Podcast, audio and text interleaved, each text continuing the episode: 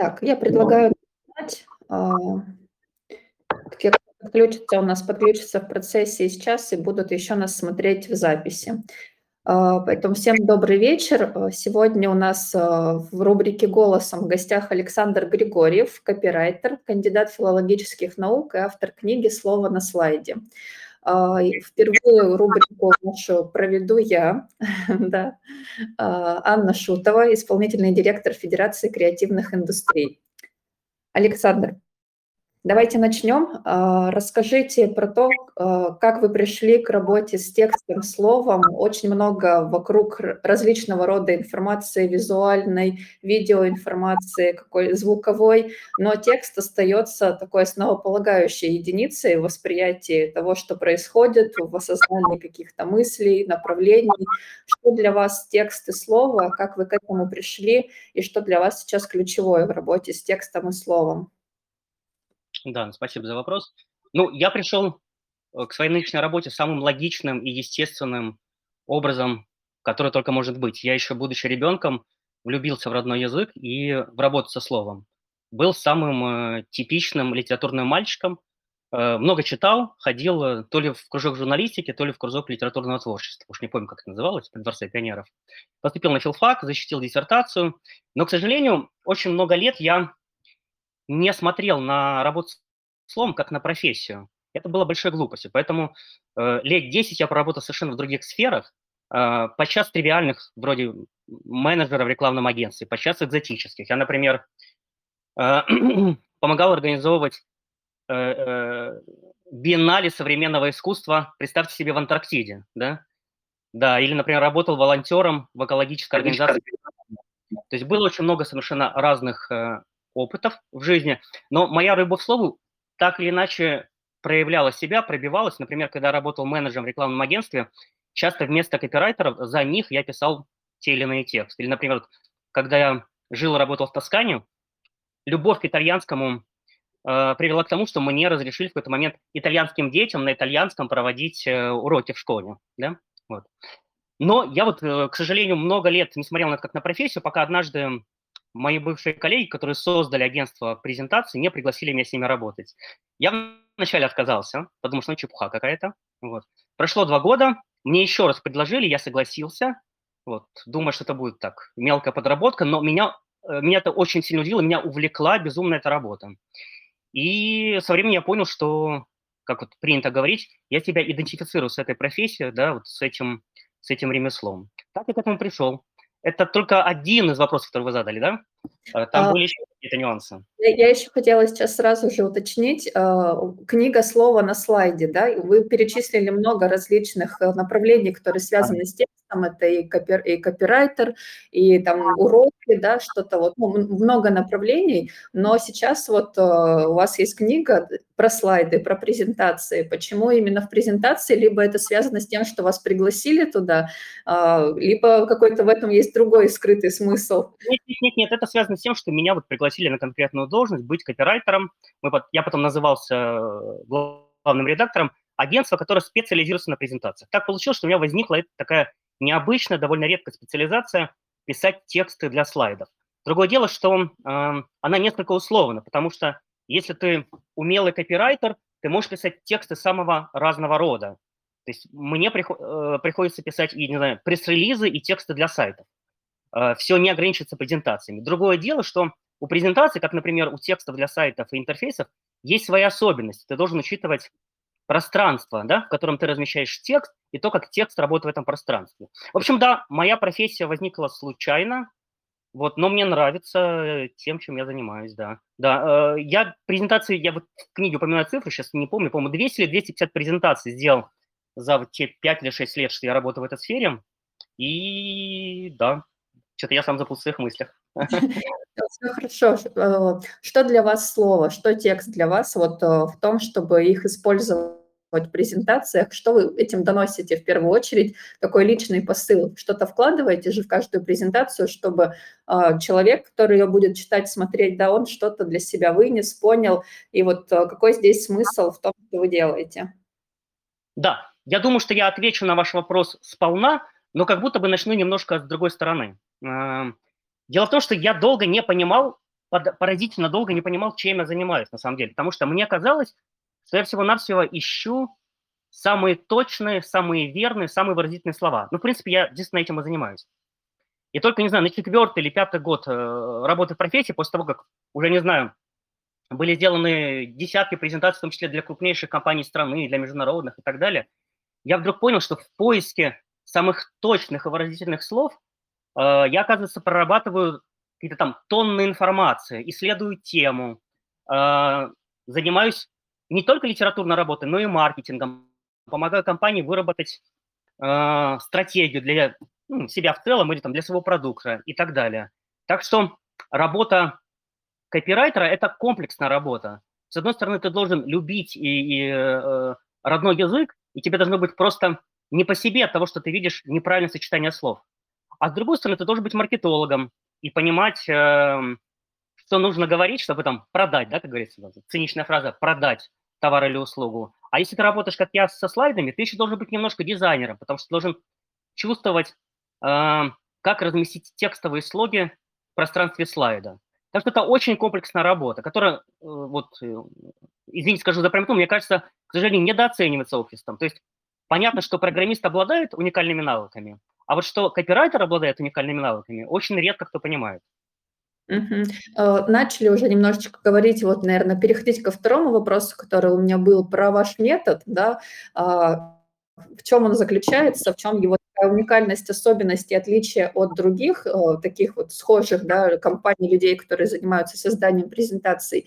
И у вас в книге я, наверное, ключевое для себя, что вынесла, это такой текстовый старителлинг. Если в презентациях устных мы все понимаем, что такое старителлинг, и понимаем, как его выстраивать, да, что это некая история в твоем повествовании, у которой есть определенные там части, начало, кульминация и а, какое-то завершение, то в текстовых презентациях, мне кажется, не все а, видят вот этот старителлинг и понимают, что он должен быть. Но вы этому уделяете большое внимание, что в тексте он тоже должен прослеживаться и там через заголовки, да, вот расскажите, а, почему вы к нему пришли, тоже, опять же, пришли ли вы к нему сразу, либо это методом проб и ошибок, да, и сейчас вы понимаете, что вот на данный момент текстовый старителлинг – это такая ключевая а, какая-то методика, которая должна быть в презентациях. Как, как ее нащупали в своем опыте? Да, ну, раз поскольку у вас вопрос комплексный, ответ у меня будет комплексный. Начну тоже как бы издалека, но на самом деле отвечаю на то, э, о чем вы спрашиваете. Когда я начал работать копирайтером, получается, был год 2016 или 2017, э, э, я открыл со временем, у меня было два инсайта, два я делал открытия в работе презентацией. Первое, я об этом уже вот говорил несколько минут назад, если ты работаешь с пространством, ты не имеешь права не учитывать его в своей работе. Ты должен уметь эм, работать с внетекстовыми элементами. Грубо говоря, в презентации какие-нибудь простые фигуры вроде стрелочек э, или эм, не знаю, кругов могут очень сильно помогать донесению смысла. И с этим нужно уметь работать. Нужно понимать, где, как расположить э, смыслов, э, текстовые блоки и как между ними возникнет какая смысловая архитектоника. Это было первое открытие. Второе открытие. Оказалось, что по-настоящему хорошо презентация работает тогда, когда она похожа не на рекламный ролик, а на хорошую статью в деловой газете или в деловом журнале. Или, например, на главу из э, познавательной книги. Что это значит? Это значит, что акцент нужно делать э, не на... Нужно не нахваливать товар, Э, расписывая все его достоинства, а нужно объяснять, э, чем там, вот эта конкретная услуга, этот товар, ваша компания и так далее, и так далее, и так далее, будет полезна адресату. В этом смысле, я вот в конце своей книги, у меня глава называется «Объяснительный маркетинг», я вот предлагаю такой термин. Мне кажется, что по аналогии, вы, наверное, поняли, да, с понятием объяснительная журналистика. Дело в том, что для журналиста естественно работать с фактами и объяснять, а для копирайтеров, для копирайтеров по какой-то причине не вполне естественно когда ты начинаешь работать в этой профессии, хочется нахваливать, раздувать, да, приукрашать. Но этого не стоит делать. Стоит сосредоточиться на объяснении, и благодаря этому твой текст будет продавать лучше, чем если ты э, придержишься какой-то другой стратегии. Вот, ну как бы два таких главных инсайта у меня возникло, которые со временем э, выросли в целую систему э, таких общих установок, принципов и конкретных приемчиков, о которых я системно же рассказываю в книге, а сейчас вкратце какие-то детали из них упомяну. Ну, прежде всего, вы сказали про заголовки, это действительно самая заметная часть вот э, тех презентаций, которые я делаю, поэтому начну с этого. Идея тут очень проста, и я думаю, что это понравится нашим слушателям, потому что этот прием можно использовать очень легко, даже не обладая каким-то там большим мастерством в копирайтинге, и он приносит результат почти мгновенно, даже если вы используете несколько топорно. Идея вот в чем. Где-то в начале нулевых годов на русский язык перевели книгу Джима, кажется, Железный, не помню именем, э, на языке диаграмм. Э, этот человек лет 30 возглавлял отдел визуализации в McKinsey. И его книжка стала международным бестселлером. Там есть совершенно замечательная мысль о том, что во главе диаграммы или слайда э, должен быть содержательный заголовок. Заголовок, который выражает главную мысль ну, соответствует слайды или, например, диаграмму. Ну, грубо говоря, заголовок должен быть написано не э, результаты прошлого года, а в прошлом году наш бизнес, бизнес вырос на 40%. Вот. Это прекрасная идея. Э, о ней вы можете сейчас услышать в большом числе, не знаю, блогов, каких-то, наверное, книгах прочитать. Но на практике, вот как человек, имеющий дело с презентациями каждый день, вам скажу, что это практически не воплощается в жизни. Редко кто так работает. И очень плохо. Вот. Когда я начал работать копирайтером с презентациями, Э, я начал пользоваться этим заимствованным принципом, но очень быстро понял, что его можно дорастить. И здесь, мне кажется, мне получилось даже быть новатором. Я понял, что заголовки отдельных слайдов можно писать так, чтобы они складывались в целостную историю. В прямом смысле. Что это значит? Э, я создаю, например, презентацию с 12 слайдов, и если вы закроете весь текст на слайде, кроме заголовков, ну, на слайдах, да, кроме заголовков, вы сможете за 30-40 секунд прочитать только заголовки презентации, хотя если быть точным, я люблю использовать заголовочные блоки, то есть заголовок плюс подзаголовок. В общем, если вы прочитаете эти заголовочные блоки за 40 секунд, за 50, за 30, вы поймете все главное презента... э, о продукте, в общем, о том, о чем рассказывает презентация. И это невероятно полезный инструмент, потому что он позволяет делать две вещи. Во-первых, э, достучаться до людей в нашем мире слишком спешным, слишком быстрым, у нас нет времени ни на что, да, мы не хотим вдумываться, нам лень вчитываться, да, мы спешим куда-то. И вот э, когда э, перед вами презентация, которую можно прочитать на двух уровнях, за 30 секунд быстро понять главное, убедиться, что тебе это интересно, и потом, если действительно будет интересно, прочитать все остальное, то снимается первый барьер, да, человеку не нужно копаться в деталях, чтобы понять, нужно ему или не нужно. А во-вторых, такой подход двух уровней позволяет не быть поверхностным, потому что Э, часто можно встретить всякую билиберду под видом рекомендаций о работе э, с презентациями. Меньше там, больше пяти слов или шести не ставьте на слайд или еще что-нибудь такое. Ерунда это полная. Презентация может быть очень содержательной. Конечно, не на уровне кандидатской диссертации, но может быть вполне себе умной и глубокой. Э, благодаря вот этому балансу легкости и содержательности. Легко написал в заголовке, под заголовком глубоко внедрился в тему, в том числе написал о вещах, которые, может быть, даже и не вполне понятны конкретному читателю. Вот, я надеюсь, сполна ответил.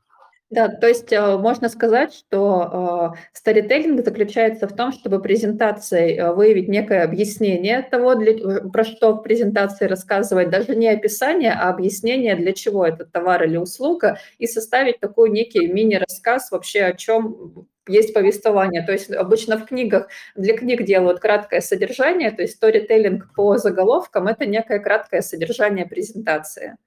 Отчасти. Я действительно не до конца раскрыл тему сторителлинга, да. только на... Да. А, в моей книге есть глава, она называется «История в кавычках». Я называю свои вот презентации историями в кавычках. В чем смысл? А, почему в кавычках понятно? Нет героев. С героями ничего не происходит, как в сериалах, фильмах или в книгах. Поэтому в кавычках. Но почему все-таки история? Дело в том, что э, за вот этим понятием очень модным в последние 20 лет сторителлинг скрывается старинная, мне кажется, сермяжная правда. Э, это такой призыв к естественности. Сторителлинг – это призыв к естественности. Поэтому главное качество, хотя не единственное, презентации истории в кавычках, это естественная интонация. Ты рассказываешь о сложнейших вещах. Ну, то есть мне приходилось э, делать много презентаций для крупных инвестиционных компаний, банков, Эм, например, если представить такую сложную сферу, как эм, аутсорсинг в сфере железнодорожного хозяйства, когда большой завод отдает э, километровые пути с кучей там тягачей и, и вагонов и всей инфраструктурой на аутсорсинг, да? Казалось бы, такая сложная, э, серьезная тема. Но обо всем этом можно говорить так же просто и естественно, как мы бы рассказывали про новое приложение маме или другу. Поэтому вот эм, первое, э, первое свойство презентации истории, да, вот этого самого сторителлинга в презентациях, это естественная речь. С этого все начинается. Без э, претенциозности, тяжеловесности, да, заумности и всего прочего. Но это не единственное качество. Есть второе, э, второе свойство, которое сближает вот такой подход к текстам, к текстам с историями. Когда вы смотрите сериал, все очень наглядно. Или смотрите на фотографию друга в Facebook или еще где-то. Вы прям можете погрузиться в этот мир. Проблема не только презентации, но и многих бизнес-текстов в том, что они слишком абстрактны. Ты не очень понимаешь, о чем идет речь, потому что автор ограничивается скупыми и чаще шаблонными фразами. Например, эм, «мы работаем эффективно», э, или «у нас индивидуальный подход», или еще что-то. И ты совершенно не можешь почувствовать, о чем идет речь. Поэтому история состоит в том, что ты наполняешь презентацию большим числом красивых, э, вкусных деталей, которые можно пощупать и осязать. Перед тобой возникает как бы э, ну, картинка, да, какой-то трехмерный мир. Ты можешь почувствовать, чем по-настоящему занимается эта компания, в чем польза от этой услуги. В максимальной наглядности идея. Вот в этом история состоит. А, ассоциируете ли вы вот все, что вы сейчас описали, да, вот этот метод сторителлинга, как вот именно со своим каким-то личным авторским методом? Можете ли вы вот прямо его себе присвоить и утверждать, что это ваш метод, который требует там развития, который в настоящее время вот такой, ну вот с точки зрения вас как автора, как э, бизнесмена, да, как человека, который как предпринимателя, который в этой сфере сейчас работает, вот это ваш авторский метод, либо это просто инструмент, который вы используете? Uh, ну, безусловно, в том виде, в котором uh, я предлагаю работать со слайдами, вообще, в принципе, с текстами, именно так об этом никто не писал. Uh, в этом смысле авторство есть. Более того, я предлагаю какие-то термины, которые никто никогда не использовал. Ну, например, трудно себе представить Э, человека русской культуры, который не слышал слова канцелярит, да, предложенное Чуковским и вошедшее вот э, на, в наш язык. Я, например, в книге предлагаю другое слово, э, которое описывает другого типа тексты, однако же чем-то похожие на канцелярские тексты, да, продажнит, да. Или, например, вот я предлагаю это понятие объяснительный маркетинг. Или, например, мне очень нравится термин смысловое пятно, я его использую в книге, потому что очень многие тексты ты не понимаешь, что с ними не так э, сначала, а потом до тебя доходит, ты просто не до конца понимаешь, о чем это речь. Перед тобой как будто бы какая-то расфокусированная картинка смысловая, но до конца ты не понимаешь, что тебе хотят сказать. И я вот это, например, называю смысловым пятном. Да? То есть у меня есть своя терминология, есть э, идеи, которые никто никогда не высказывал. Например, э, идея о том, что э, в заголовке может быть э, заголовок может быть содержательным, не нова. Но, во-первых, слово «содержательный» до меня не использовали, ну, там, писали информативно или еще как-то. Но, но это не так важно. Я, я, например, в книге показываю подробно, как заголовок по-разному может сочетаться с содержанием слайда, потому что он не всегда содержит... Центральная мысль слайда не всегда его квинтэссенция. Это может быть просто самая яркая мысль, да? Поэтому разные бывают э, сочетание у заголовка и э, основного текста. Ну и так далее, так далее. В общем, у меня очень много новаторских подходов, да, да.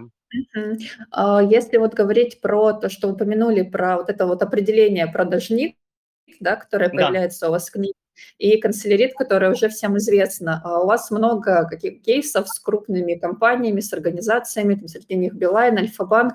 Можете ли выделить э, какие-то наиболее яркие случаи, которые у вас были в практике, может быть, как раз-таки с использованием того, чтобы у, у клиента было чересчур много вот этого самого продажнита, либо наоборот, что там вас не поняли, какой-то случился у вас такой факап в истории, да, где э, э, там остались на, канцеля... на канцелярском языке в презентации, презентации, не уйдя там в понятность и информативность, какими-то вот такими яркими историями можете поделиться? А, попробуем.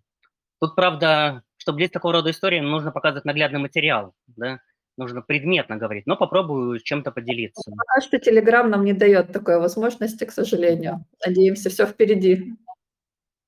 Да. Ну, э, Если говорить просто о том, как работают презентации, э, то, ну, судя по отзывам клиентам, работают. Правда, тут диапазон очень разный может быть. Э, например, однажды мы работали, ну, я тогда еще в агентстве работал, э, с одним э, банком из топ-5. В этом банке нужно было поменять какую-то дорогостоящую IT-систему, на которой, в общем, держится все банковская операция. Это стоило миллионы долларов. И мы подготовили, правда, это была не презентация, а анимированный ролик, но с моей точки зрения это примерно та же самая работа. Ты все равно понимаешь проблему и понятно не рассказываешь. Ну, в этом случае в виде короткого ролика. Ну, это примерно то, что и презентация. IT-директор выступил перед советом директоров и, соответственно, э, был утвержден проект по внедрению этой дорогостоящей системы. Тут моментально презентация сработает. А иногда ты другой слышит клиентов. Например, э, у меня был клиент, э, точнее у нас, это еще в агентстве работал, эм, компания, которая занималась инвестициями в недвижимость, тоже это очень большие деньги. И вот я там через полгода, после того, как мы сделали презентацию, написал, им спросил, ну что, дорогие друзья, помогает ли вам? Они говорят, спасибо огромное за презентацию, еще ни один проект не реализовали, но без вашей презентации нас бы даже не пускали на порог. Благодаря ей вообще случаются встречи, да? То есть эффективность бывает очень разной. А что касается смешных историй или грустных, мне пока на ум ничего не приходит, но вот парочку, может быть, могу нащупать. Во-первых, эм, у меня действительно случалось что-то вроде факапов, когда клиент не принимал мой текст. Говорил, что написано слишком просто и легковесно. Нельзя так писать. Надо писать серьезно, э, по-канцелярски. Такое было э, пару или тройку раз, и каждый раз э, случалось только вот с либо государственными органами, либо, ну как правильно сказать, в общем, с бизнесом близким государству потому что там так мыслят, так говорят и не готовы воспринимать другой подход. С реальным бизнесом у меня такого не случалось. Случалось обратное. Была, например, одна IT-компания, которая хотела, знаете, вот сейчас принято про экосистему, экосистема Сбера, экосистема МТС. Вот эта вот IT-компания, я не буду называть все названия, но я думаю, что с их услугами сталкивался каждый из вас. Она хотела войти в одну из таких экосистем. И мы делали презентацию для, собственно говоря, совета директоров. Э, вот этой вот крупной компании, которая могла купить. Э, войти не удалось, компания по-прежнему независима, то есть презентация в каком-то смысле не сработала. Но была ли она плохой? Я думаю, нет, потому что э, мне было нужно ее очень как-то быстро подготовить. Обычно все-таки, там, не знаю, неделю работаю над текстом. А тут у меня был вечер, позвонили, все, нужно срочно сделать эту презу. И э, за там два или два с половиной часа разговора с э, директором компании я смог так разобраться в материале и предложить такие новые формулировки, что эм, мой эм, визави, да, просто действительно говорит, ну надо же, я работаю в этой сфере 20 лет, а вы за два часа смогли об этом яснее, понятнее, лучше рассказать. А все почему? Потому что э, заказчик, когда при, показал вот, ну, свой пе, э, первые наброски вот этой презентации, они были, собственно, написаны канцелярите. Э, там были какие-то претенциозные, но туманные, абстрактные фразы. А я это все дело заземлил, нашел, да, обычный человек очень ярких фраз канцелярита, прям таких каких-то очень распространенных, которые часто используются. Вот, когда вы видите текст и понимаете, что это канцелярит. Прям такой яркий. Ну, я тех людей, которым очень плохо во время разговора приходят на ум примеры, мне нужно заранее готовиться. А, если вы откроете Яндекс и вы говорите канцелярит, вам сразу же посыпется на вас тысячи примеров от синтаксической конструкции, типа в отсутствие наличия, в связи с тем, что, да, и гораздо, гораздо более сложных, до конкретных фраз. В связи с недополучением прибыли. Тяжесть такая. Ну, то есть они все, они все а, обычные, с которыми мы сталкиваемся, просто вот их э, в большом количестве, да, они нагромождены в этой презентации, и такой тяжелый текст получается. Не только тяжелый. Дело еще в невнятности. Проблема канцелярита не в том, что он представляет э, вещи несколько более солидными, чем они, может быть, являются, а в том, что он размывает суть. Ты просто не понимаешь, о чем идет речь. Вот смотрите, пока мы с вами говорим, я попробую найти пример из книги, потому что всегда нужно... У нас пять минут а, с вами. Ну, вот остается. Да, давайте, давайте. Не, не могу, да-да-да-да. Еще поговорим. Смотрите, еще хотела с вами обсудить э, в такую важную сейчас тему, да, искусственный интеллект. Все сейчас про него говорят, особенно тоже в связи с какими-то текстовыми материалами о том, что его можно использовать, и он заменяет там, в какой-то степени человеческий труд. Вот на ваш взгляд, как профессионала для создания презентации, это для вас конкурент сейчас, либо помощник? Ну, в общем, я думаю, как э, половина населения этой планеты, я последний месяц тоже заходил в этот чат, как он GPT называется, и задавал да. разные вопросы. конечно же, у меня тоже мурашки шли по коже, и было просто страшно соприкоснуться с пришедшим вдруг будущим. Но э, пока что то, что делает чат, это не похоже на профессиональную редакторскую работу, не, не похоже на профессиональную работу со словом. Я не знаю, можно, будет ли когда-то искусственный интеллект работать по-настоящему мастерски. Пока что нет. То есть не конкурент пока что, правильно? Но для тех презентаций, которые делаю я, для тех тестов нет. Может быть, какие-то очень простые тексты, да, можно заменить. Э, такой вопрос. А, ваша книга про просто по созданию презентаций.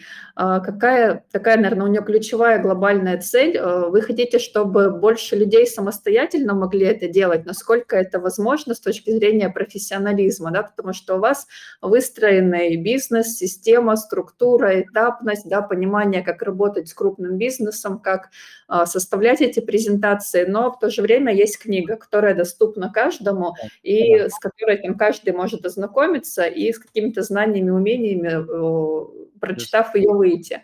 Как вот вы здесь оцениваете вот эту вот способность каждого человека быть, быть готовым создавать себе самостоятельно либо для своей компании, для своего бизнеса презентации? Если я себе не льщу, то моя книга работает не на одном уровне, а на трех. Первое, самое очевидное, вы ее читаете и начинаете моментально делать вашу презентацию лучше. Я убежден, что она помогает. Второй уровень презентации – это прежде всего текст, поэтому, прочитав эту книгу, вы можете начать лучше писать письма по работе или общаться знаю, с коллегами в чате. Я убежден, что на этом уровне работает.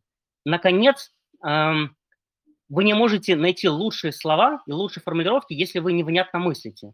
Презентация, э, книга рассказывает в том числе о ясности мышления. Поэтому если вы высокий руководитель, и вам нужно просто, не знаю, создать стратегию для вашего продукта или видение для вашей компании, но вы не пишете тексты сами, я глубоко убежден, что книга позволит э, лучше структурировать ваши мысли. То есть я уверен, что она поможет любому. Но в любой сфере, в том числе в работе со словом, э, есть разные уровни мастерства. До каких-то э, что-то ты можешь суметь только после многолетнего опыта работы в этой профессии. После самой лучшей книги. Не то, что моя, я не знаю, книги Нурегаль «Слово живое и мертвое», прочитаешь, все равно не сможешь писать как Нурегаль. Нужны годы мастерства. Угу. Хорошо, и давайте, наверное, в завершение а, три главных совета по созданию презентации и три самых распространенных ошибки в создании презентаций. Да, жалко, что вы заранее об этом не сказали, потому что сейчас придется фантазировать, но попробуем. А, первый совет, наверное, если бы я один дал совет, я бы посоветовал делать вот эти вот самые содержательные заголовки, которые объединяются в историю. Но это прям моментально работает. Второе, я бы посоветовал расслабиться и рассказывать естественно, как вот э, другу или члену семьи. Это очень важно. Э, третий совет. Ну, пожалуй, что я бы посоветовал работать в творчестве, потому что э, одна из больших презента... э, проблем презентации, вообще бизнес-текстов, в том, что их делают шаблонно, заранее определяют, что, не знаю, например, на слайде пятом мы будем говорить про компанию, а на слайде седьмом про аудиторию или еще как-нибудь. Но это никогда не приводит к лучшему результату. Поэтому вот третий совет был бы, да, творчески попробуйте. А ошибки? Ну, смотрите, главная проблема – это абсолютно неочевидно, если ты в этой сфере не работаешь, это непонятность э, презентации вообще бизнес-текстов. Э, меня это ошеломило, когда я начал э, профессионально работать э, с текстами. Огромное количество текстов вообще непонятны. Причем не только человеку со стороны, а тем, вот, кому они предназначены. Поэтому очень важно смотреть на свой, на, на, на, на свой текст со стороны, да, вставать в позицию адресата. Это первая главная ошибка. Вторая – это бессодержательность. Ну, мы об этом уже говорили, да. Человек автор может ограничиться какими-то шаблонными фразочками, не вдаваясь в подробности. Поэтому текст должен быть вначале понятным, во-вторых, содержательным. А, а третья ошибка, даже не знаю, что можно сказать. Там просто много разных. Ну, как э, фанат русского языка я скажу, постарайтесь писать не по-офисному, а по-русски. Вот. Это, может быть, в практической жизни не, не, не главная проблема, но все-таки мир станет лучше, если наша вот, культурно-сказочная продукция станет лучше, если мы начнем писать по-русски и говорить. Мне кажется, прекрасная фраза для завершения нашего разговора, такая оптимистичная и настраивающая на работу с текстом уважительную прежде всего. Спасибо вам большое. Я думаю, что э, то, что нам сегодня за 30 минут, конечно, это немного, чтобы да, в такую большую тему погрузиться, удалось обсудить, будет полезно. Э, еще раз спасибо вам за участие и всем, кто нас слушал, смотрел и будет смотреть в записи. Спасибо большое, что пригласили. Да, все. Всем хорошего вечера. Доброго.